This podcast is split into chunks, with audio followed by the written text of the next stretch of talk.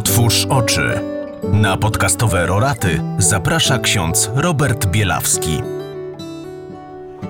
Szczęść Boże, czas szybko mknie. Pierwszy tydzień naszych podcastowych rorat dobiega końca, zatem warto, żebyśmy skupili się na Słowie Bożym. Co nam ono dzisiaj mówi? Jezus prowadzi nas dzisiaj za rękę i pokazuje: Patrz, tutaj jest Legnica, Jelenia Góra, Bolesławiec, Polkowice, inne miasta. W każdym miejscu są ludzie znękani i porzuceni.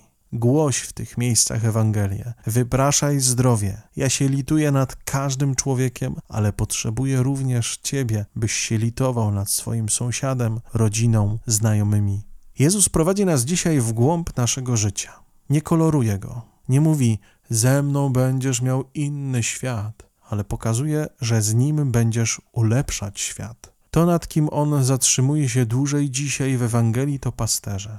Jezus dzieli się swoją mocą z apostołami, żeby przekazywali dalej ogrom miłości Bożej dla każdego człowieka, ale podkreśla, że żniwo jest wielkie, czyli wiele jest miejsc, gdzie Ewangelia ma dotrzeć, a pasterzy zbyt mało. Ale wskazuje też, co robić. Proście. Jezus swoim wzrokiem lituje się nad ludźmi, posyłając im pasterzy. Nasze oczy skierujmy na ludzi, którzy są znękani i porzuceni, ale również na tych, którzy mają iść i głosić światu sens życia, miłosierdzie Boga, Jego zbawienie, którzy mają sprawować sakramenty.